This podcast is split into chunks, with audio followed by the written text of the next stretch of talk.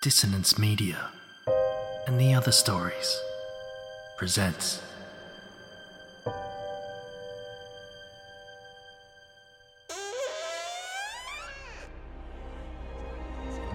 Step into the abyss of After the Gloaming, a gothic fiction podcast that delves into the depths of human emotion, unyielding love, revenge, internal struggles, and restless souls await you in nine haunting episodes, where dread, fear, and rare glimpses of eerie happiness linger. Dare to listen on your favourite podcatcher? After the Gloaming beckons. Search now, but beware. Innocence will be left behind.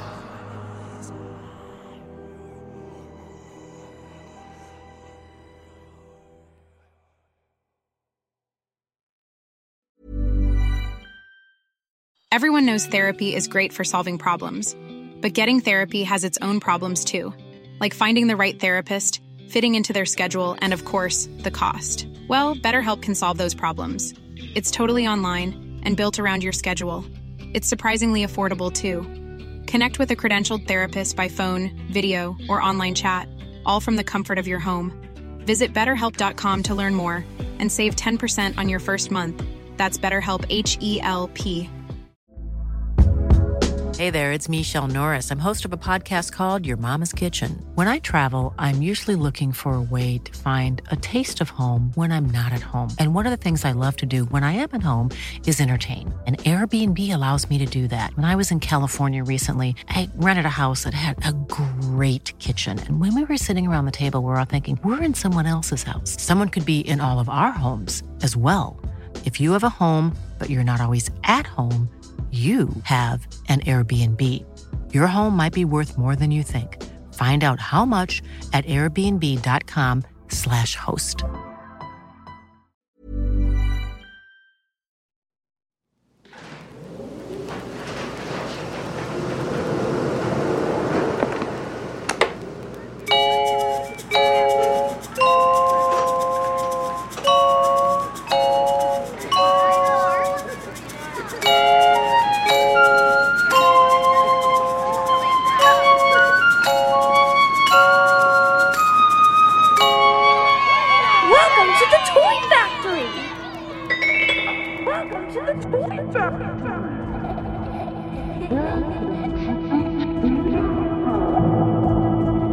So, you were on Reddit the other day, and you were clicking around, looking at funny animal pictures and peculiar facts, and at some point you found yourself clicking into some kind of real-life mysteries subreddit. You clicked a couple of links. The posts inside were dumb. This guy is magnetic, watch him stick spoons to his face. Winky face. And, I saw a weird noise at night, what is it? You clicked into that one, and it was a picture of a guy with his index finger tucked into the side of his thumb, creating a little circle. It took you a second to realise you'd been had. Now they get to punch you in the arm. For free. You attempted to post something in the replies, but you decided not to. Instead, you clicked into another post. The title for this one was just Podcast Girl Goes. The title seemed unfinished, as if whoever wrote it hit the enter key before they were done typing. You clicked into it and you scrolled right past the main post to take a look at the comments. Some people were calling it fake, others said it was the dumbest thing they'd ever heard, but one or two were saying that somebody needed to call the authorities. The post itself was an innocent looking list of audio files. The first one was titled, The Girl. Curious. You clicked play.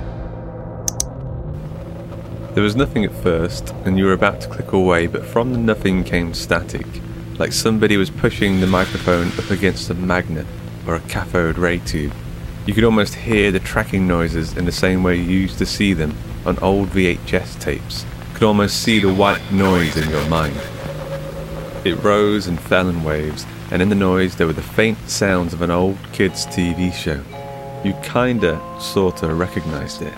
You kinda sorta could picture the jerky hand animated motions of the plasticine characters like Pingu or the Clangers. And then a voice. It sounded like the narrator from the Mister Men cartoons. Hello, Silly Billy. it said. Hello, Grandpa. Hello, little Miss Boo. Oh, and hello, little Miss Peach. I almost didn't see you there. Then the tracking noise returned, the defragmentation. And then you heard the theme tune, and you knew. You knew that you recognised the melody, but also that you didn't. It was like that show, The Magic Roundabout, but this one was different. Comforting but strange, familiar but not. As if you tuned into a T V channel being broadcasted from somewhere else, somewhere that isn't here. And for a moment it felt like the song would never stop, but the sound dropped in pitch, slowed, almost like the tape was melting. Then the magnets were back. The defragmentation. A microphone clicked, and a young girl started to speak.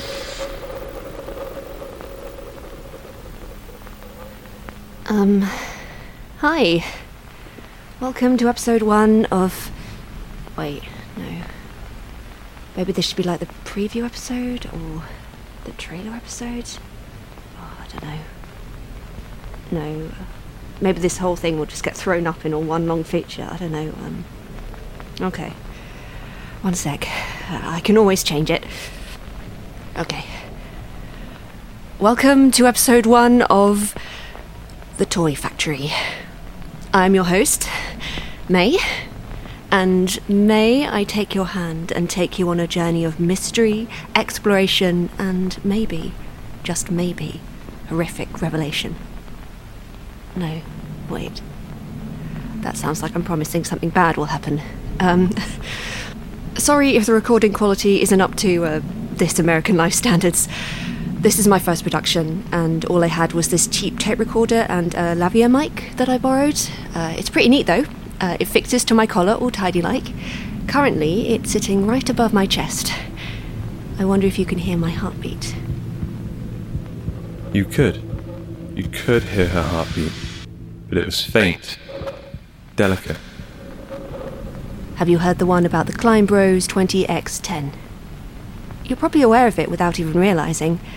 Climb Bros twenty by ten was a YouTube channel put together by two brothers, Jason and David Thacker, all the way back in January twenty ten, when they uploaded their first video titled ten Things We Love About Bouldering. As of recording this podcast, the video has been viewed almost six million times. Staggering to say that the video is little more than a poorly edited, poorly filmed video chat that lasts eleven minutes, in which Jason and David, fifteen and seventeen at the time of recording, awkwardly avoid looking at the camera and mumble somewhat incoherently to one another. By anyone's standards, it's not exactly quality entertainment. So why then? Why so many views? Well... The brothers continued to upload videos sporadically over the years and found a small taste of success with their urban exploration series, wherein they snuck into uh, various abandoned buildings across the U K and documented what they found inside. Usually, not much. Their confidence grew, and so did the quality of their videos, and by twenty twenty they had a consistent viewership, and from what I can gather from the stats, appear to have almost twenty thousand subscribers. That's pretty decent. It was only last year that Climb Bros twenty by ten went viral. And it wasn't due to any one video they made, but due to the one they didn't make.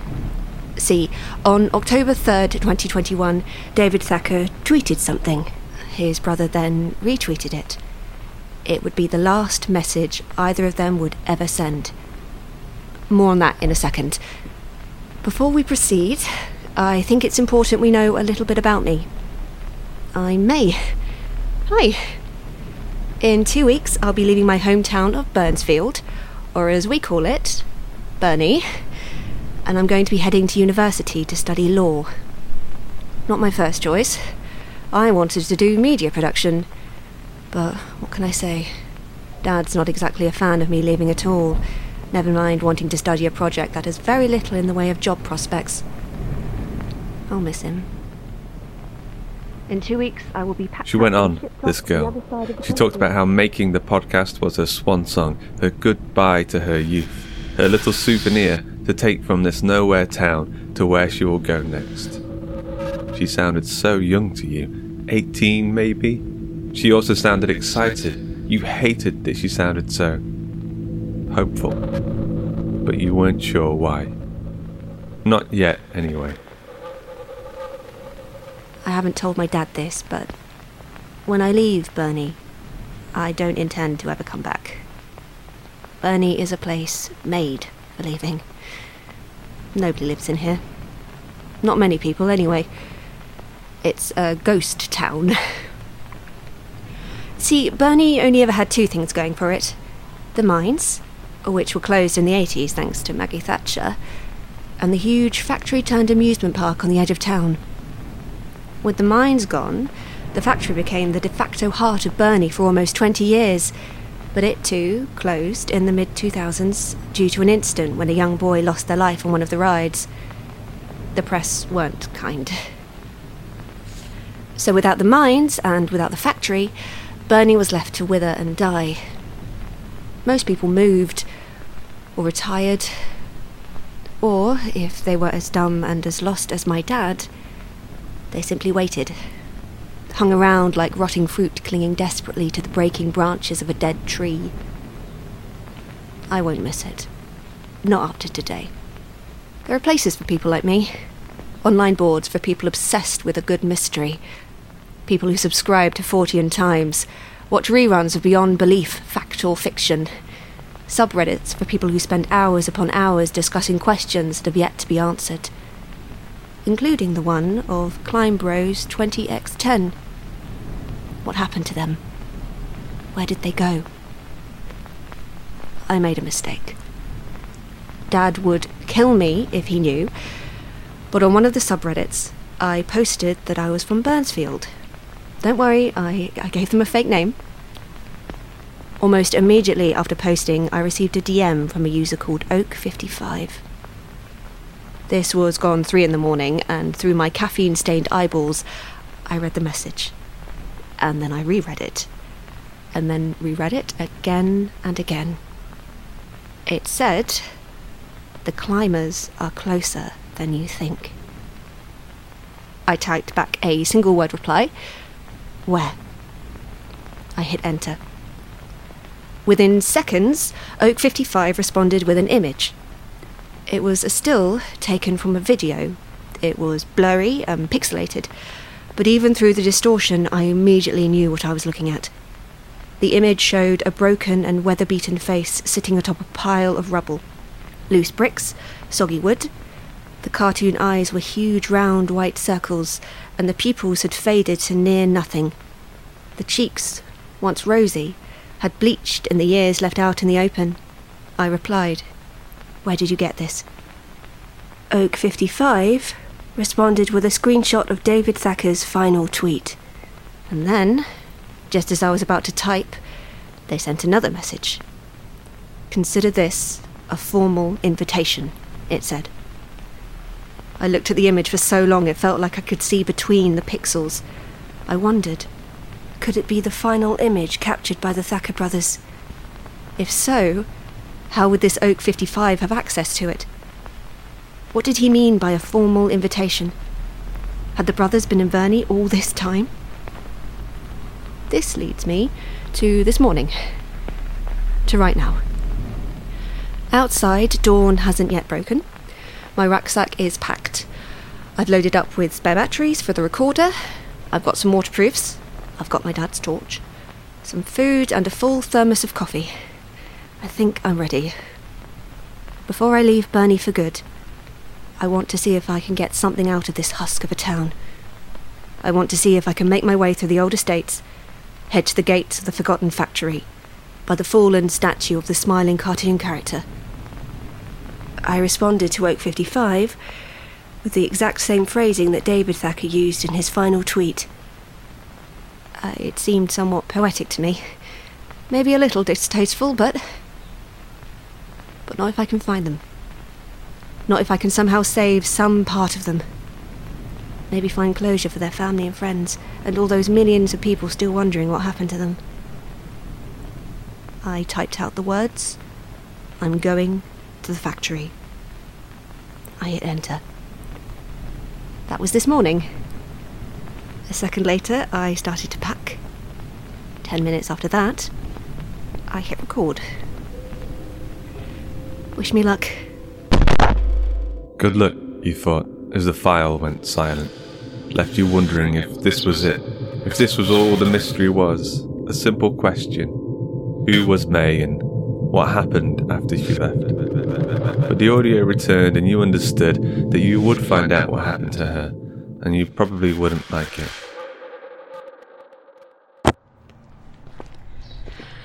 I am now heading through what I think my dad always called the colliery estates. Uh, everyone who used to live here used to work at the factory.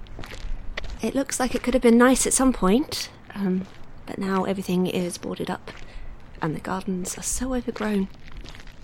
A while back I saw a burnt-out car. Uh, no doubt joyriders stole it, drove it here because nobody ever comes here. Not even the police. The place looks dead.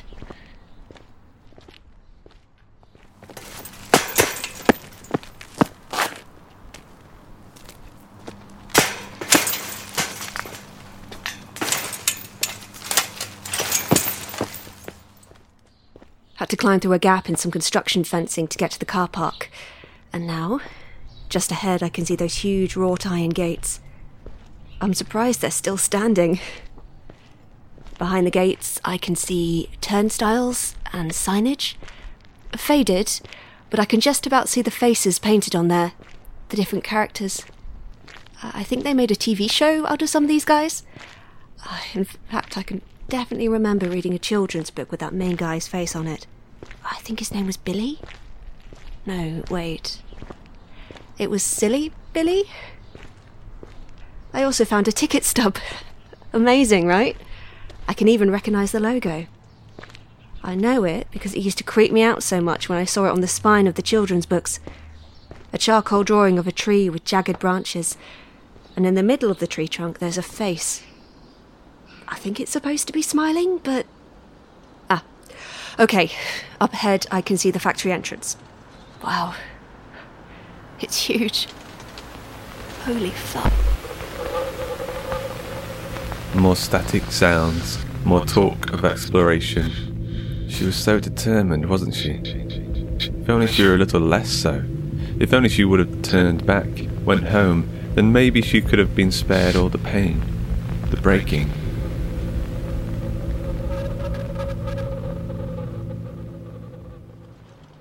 I'm here. I'm at the place where the photo was taken, right next to the statue.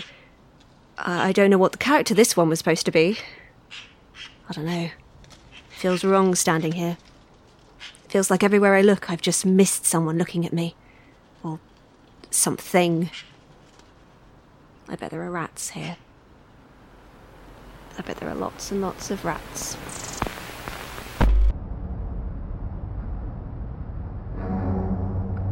The front doors were locked. No, I mean, they were locked when I tried them. I'm a thousand percent sure.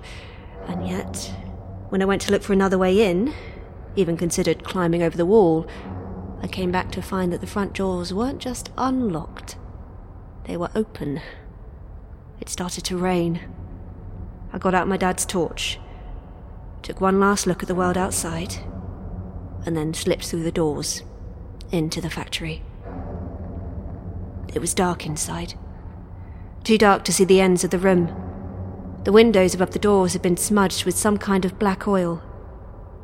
The floor was covered with litter, skeletal leaves, and there were more maps here.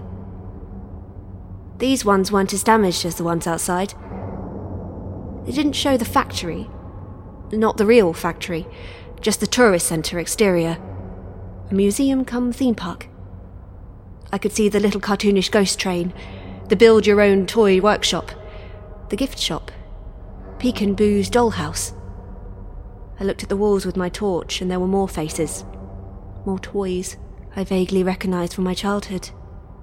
They were holding hands, connected all the way around the room, there to welcome visitors. There were T Vs too. Old ones. Big, heavy, fat ones. My distorted reflection looked back at me from the dark glass. I called out, and my voice echoed through the thick shadows of the corridor beyond the ticket booths. Nothing called back. As I walked deeper in, I smelled something that I vaguely recognised. It was thick, cloying, the kind of smell I knew I'd be washing out of my hair for days afterwards. It reminded me of the time our cat, Precious, brought in a dead rabbit and left it to rot behind the boiler. At the ticket booths, a part of me wanted the turnstiles to be locked, but the bars rotated easily. The ones in front falling away as the one behind pulled me inside. The torchlight shook. Maybe that was my hand. Um, my footsteps were so loud against the utter quiet. Even my breathing seemed arrogantly loud. At the end of the corridor was a red door. It wasn't locked. On the floor there was some tape with the words, "No trespassing," on them. I went through. Had to hold back the scream as I entered what I imagined was the main welcome room. It was large, circular, two doors, uh, one for staff only. There were more faces here. Giant jars full of sweets, all fake of course, and filthy. In the centre of the room was a life-sized Silly Billy. He was stood motionless, smiling, hand in the air as if waving me in. I kept my torchlight on his face as I went to him. Felt his genuine fabric suit, his wooden fingers, waxy and dusty. He wore that same painful smile as I reached my fingers towards his face, felt the wiry hair and the marble eyes. I wanted to touch his teeth, but I yanked my fingers back, suddenly scared that he was about to bite me. Silly, I know. He paused the audio, went back a step, listened again. Not to her voice, but the sound behind it, the faint titter of laughter. It sounded like children. Suddenly scared that he was about to bite me. Silly, I know. I don't know why, but I laughed. Maybe at myself for getting so worked up. But the laugh disappeared when I sidestepped around him and tripped. I almost fell to the floor, but managed to grab onto Silly Billy's arm. The torch fell from my hand, rolled across the floor. My bottle panic erupted, and I screamed. A stupid, loud scream, as I scrambled towards the torch, but found something else instead. At first, I thought it was another life-size doll. Maybe another Silly Billy. Maybe one of the other characters. But the hair was not wiry, and the fingers were not wooden. The flesh was soft and wet. I frantically scrambled for the torch, took a deep as breath as I could manage in the panic, and pointed it down. The thing on the floor was facing the other way, legs and arms awkwardly tucked, as if it were some giant ragdoll thrown across a child's bedroom floor. I leaned down over it and carefully brushed the hair from its face.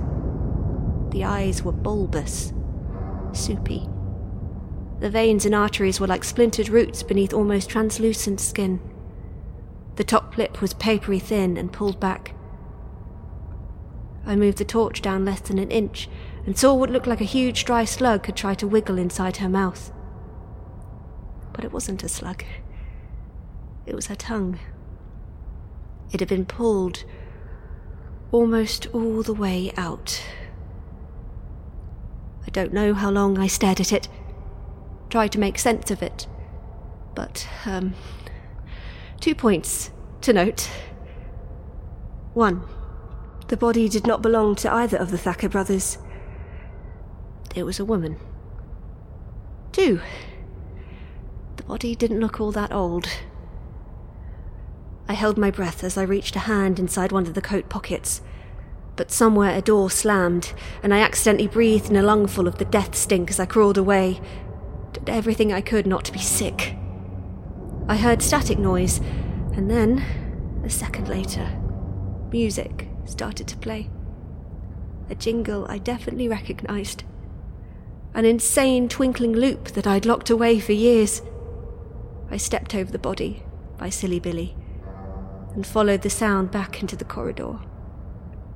One of the suspended T Vs was now on, filling the room with a wash of fizzy white noise. In the distortion, there was a stop-motion animation. The characters, all of them holding hands and dancing around a tree. Her heartbeat sounded loud and fast, like that of a small bird's.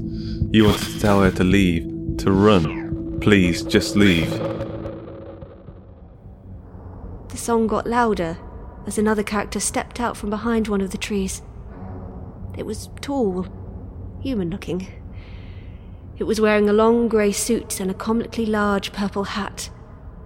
I couldn't quite make out the face at all, the features lost in the noise, but it jerkily stepped into view and stood there, not moving, not doing anything. "Hello, visitors," a voice said. The voice of the narrator, I, I guess. There was applause, and then... Wait. Do you hear that?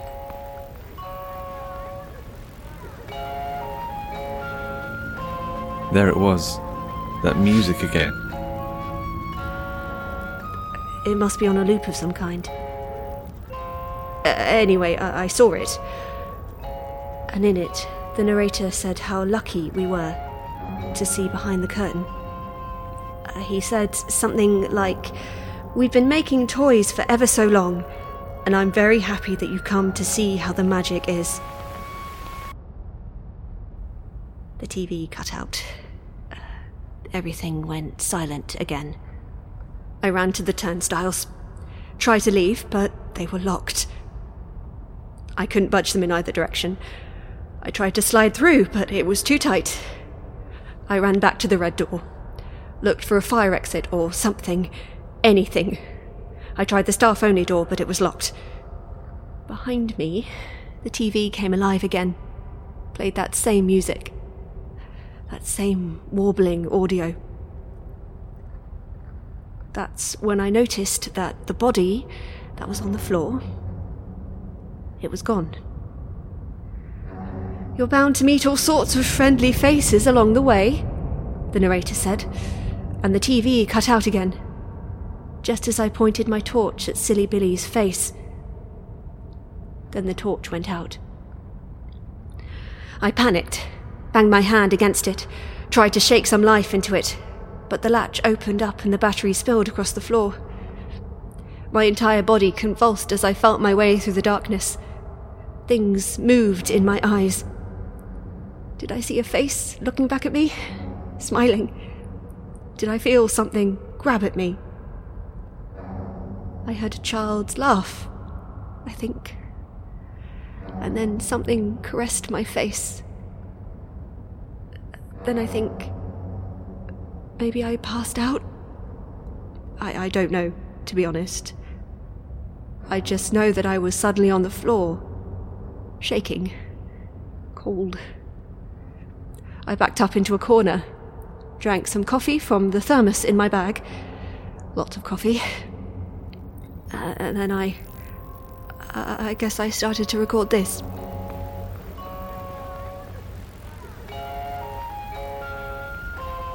I don't know why the T Vs keep playing. I'm surprised there's power in this hollowed-out husk of a building. My phone is dead. It always dies when it gets cold. I found the torch batteries, though, and now I'm sitting by the blue door. The map says that the blue door leads to the Bullpit Kingdom. I guess... I guess that's where I'm going next. And whenever I get out of here, I'm leaving all of this Scooby-Doo shit behind me. Burnsy, the mysteries. I'm going to become the best fucking law student in the fucking world. Take a deep breath, May. Take a deep breath. And I am never going to ever go on Reddit ever again. "Good luck," you said to her, as she pushed open the heavy door and stepped through, deeper into the factory. And behind her you heard it. those T Vs, that voice, and you suddenly knew the face, the grey, smoky hair spilling out from beneath the dark purple hat, the eyes obscured, the mole on his face, the wrinkled hand reaching out towards you. Master Chancy. You knew him. Somehow you knew him, and yet he didn't exist. None of this was ever real. There was no such thing as Master Chancy's Toy Emporium, or his toys, or his factory. There was probably no May either. It was all fake. A prank. There was no such thing as Master Chancy. And yet, why was it that you could now remember him?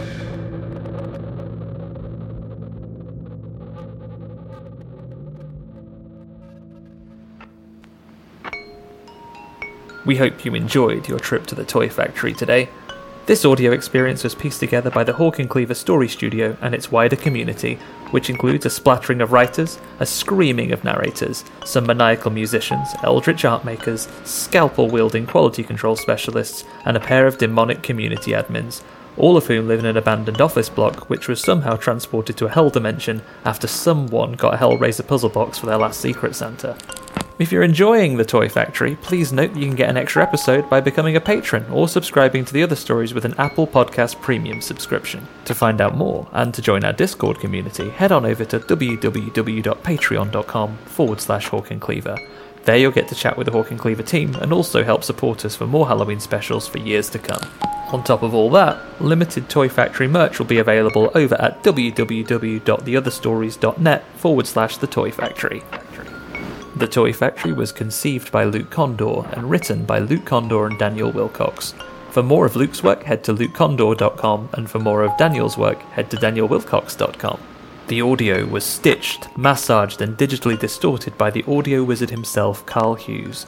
Follow Karl at twitter.com forward slash Karl Hughes. Georgia Cook plays the role of May. For more, head to georgia cook writer dot com. Justin Fife plays the role of Master Chancy. He can be found at twitter.com forward slash Justin B. Fife. Josh Curran and Manny Realguy play the Thacker brothers.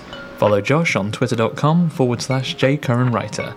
Manny Realguy, however, cannot be followed by any conventional means. But speaking of unconventional, Manny Realguy also performs the role of Oak fifty-five. The listener's background music was created by Birds of Paradise. Check them out at facebook.com forward slash Birds of Paradise MTL. Some of the factory music was created by Klankbeeld. Check them out at freesound.org slash people slash klankbeeld. Other various effects such as tape noise, distortion and many more provided by the great community over at freesound dot org. We'd also like to thank the Hawk and Cleaver community members who forced, I mean politely, asked their children to lend their voices to the toys, including Jimmy Johnson, Sunny Realguy and others. The graphics were handled by our master of social media toy making, Ben Errington. Follow him at twitter.com forward slash Ben underscore Errington. This year's chilling cover artwork was created by the one and only Matt Seth Barnes. Find more of Matt's work at matt seth barnes dot com. Hey, did you know that Halloween specials have been a tradition for the Hawk and Cleaver team for several years now? Well, if you need more Halloween audio treats in your life now or in the future, then don't worry, dear listener, because we have you covered. Simply search for The Nest, The Halloween Horrors of Old Mill Lane, or The Witching Hour in your podcast application of choice. The Toy Factory is a production of the Story Studio Hawk and Cleaver and is brought to you with a Creative Commons Attribution Non-Commercial No Derivatives License, which of course means don't change it, don't sell it, but by all means share the hell out of it. Until next time, next time, next time, next time, next time, next time, next time.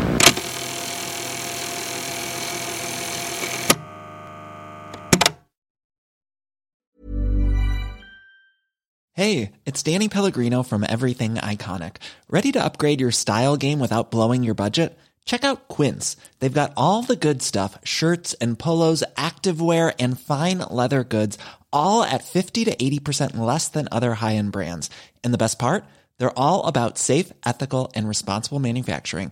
Get that luxury vibe without the luxury price tag. Hit up quince.com slash upgrade for free shipping and three sixty-five day returns on your next order. That's quince.com slash upgrade. Planning for your next trip?